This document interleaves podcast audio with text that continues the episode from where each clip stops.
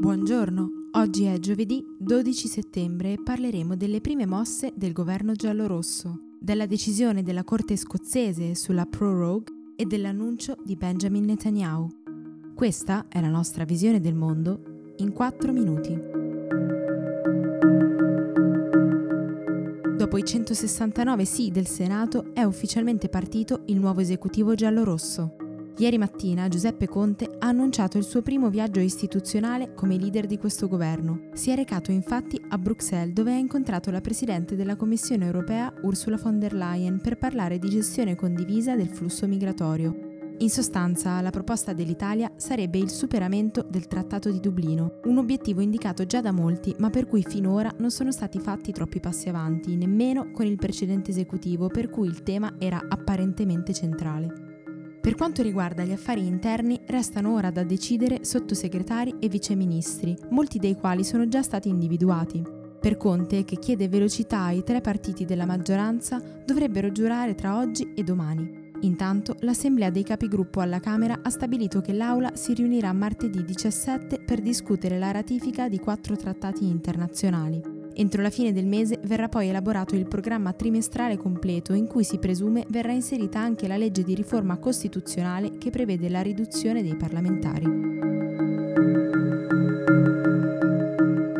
Una corte di appello scozzese ha stabilito che la decisione di sospendere il Parlamento britannico è stata illecita perché presa al solo scopo di ostacolare il lavoro delle Camere.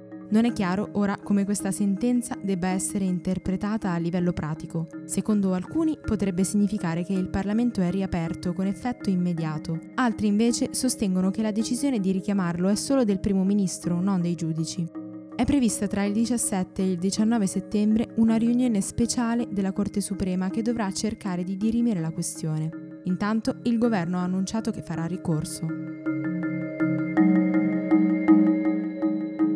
L'Istituto di ricerca IFW ha tagliato dallo 0,4 allo 0,2% le stime di crescita della Germania per l'anno in corso e dall'1,6 all'1% quelle del 2020. Questo significa che il paese è sull'orlo della recessione, anche se secondo gli analisti si tratta di una normalizzazione rispetto al boom precedente e non di una crisi ciclica. La cancelliera Angela Merkel, commentando i dati, ha ammesso qualche preoccupazione, ma ha ribadito la volontà di mantenere fede al principio dello zero nero, ovvero non ricorrere al deficit per incentivare l'economia. Ministro israeliano Benjamin Netanyahu ha annunciato che se sarà rieletto annetterà al suo paese la valle del Giordano e l'area a nord del Mar Morto. Si tratta di territori molto fertili, attualmente abitati da circa 10.000 coloni israeliani, ma formalmente appartenenti ancora alla Palestina.